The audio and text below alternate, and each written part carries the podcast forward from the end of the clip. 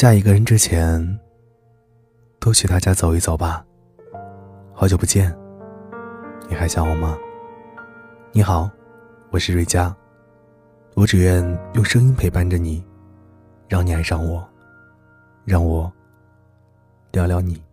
偷偷的，下雨的时候，月亮偷偷的，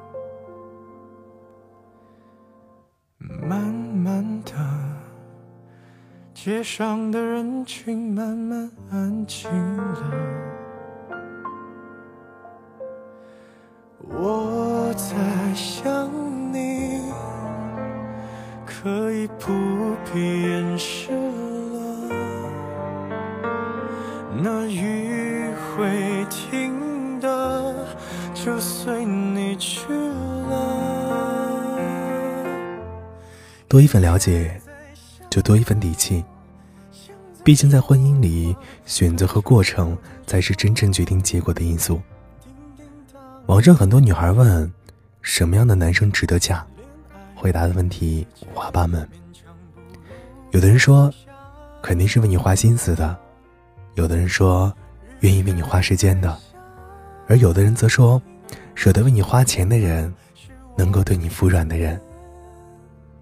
我想，这些都对，但是，又感觉全都不对。婚姻本身是一件极其复杂的事情，它不同于谈恋爱，爱情只是两个人的事情，但是婚姻却是很多人的事情。因为你嫁给的不仅仅是自己喜欢的那个男人，还有他的家庭环境和社会交往背后的一群人。很多时候，婚姻不是毁于他不爱你，而是毁在他身边的亲朋好友手里。臧鸿飞在《奇葩说》上说过：“婚姻呢，就是一场走向死亡的单程旅行。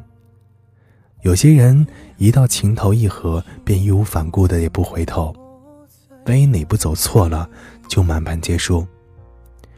有些人则多了个心眼儿，会旁敲侧击的试探他的人品。”了解他的生活背景，给自己的旅程买个意外的保险。如果遇人不淑，也好及时止损。如果你想确认自己喜欢的人到底值不值得嫁，我建议你一定要趁着结婚前多去他家里走一走。他的家庭就是他人生的底色。他所有的优点、缺点，都会映衬在上面。你要做的，就是耐心的接触，仔细的观察。我有一个闺蜜，和自己的男朋友在一起两年多了，两个人的感情一直很好。在我的印象中，他们应该属于那种白头到老的那种类型。但不幸的是，去年春节。我闺蜜跟她男朋友回到老家后，两个人便分手了。闺蜜的男朋友家在一个小县城，他爸妈都是初中的老师，两个人非常传统和保守，尤其是她男朋友的妈妈非常讲究三从四德。从他进门的那一刻，阿姨就从来没有停止过唠叨。她说：“我儿子从小就被我们娇生惯养，你以后要忍着让着他。”大城市里打拼不容易，你现在就要学会勤俭过日子，千万别乱花钱。这种千八百的衣服以后别再买了。你以后嫁过来了，就是为人妻了，不要再是小女孩子，要学会做饭、洗衣服，照顾好自己的男人和孩子。闺蜜和我说，她当时听到这些话的时候，整个人都傻了，感觉自己好像回到了清朝一样。这都什么年代了，还有人的思想这么的腐朽？我花自己赚的钱买衣服怎么了？我不会做饭怎么了？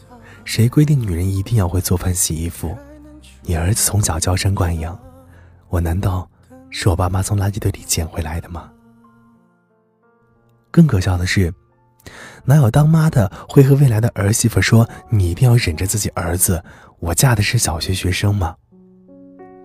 最气人的是，闺蜜每次看男朋友的时候，她都在跟她妈妈身后一直点头，丝毫没有意识到母亲的霸道和蛮横。没住几天，闺蜜就提前买票回来了，并且在走之前和她男朋友分手了。她和我说起这件事情的时候，还不停庆幸。要不是和他回了趟家，真不知道以后嫁过去会被他们一家人怎样的压迫。西方有句谚语说的特别的好：我们因为不了解而结婚，却因为了解而选择了离婚。所以，亲爱的姑娘，我想告诉你的是，别等你真正看清一个人的时候，才后悔自己结婚太早。因为那样，就真的太晚了。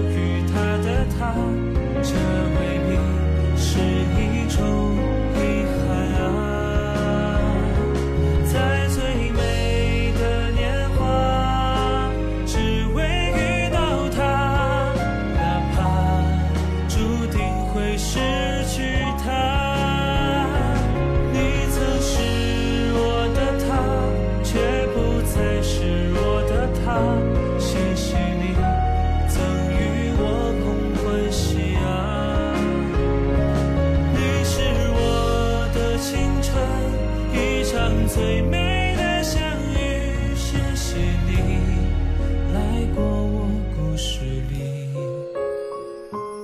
他的他终究没成为属于他的他，这未必是一种遗憾啊。在最美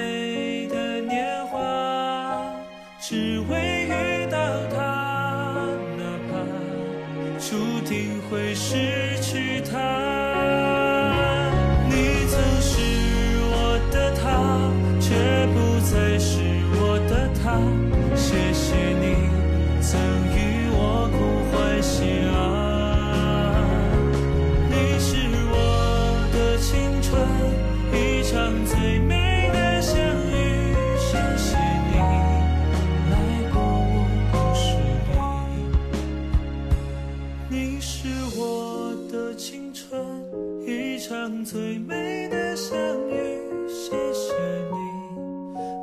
过。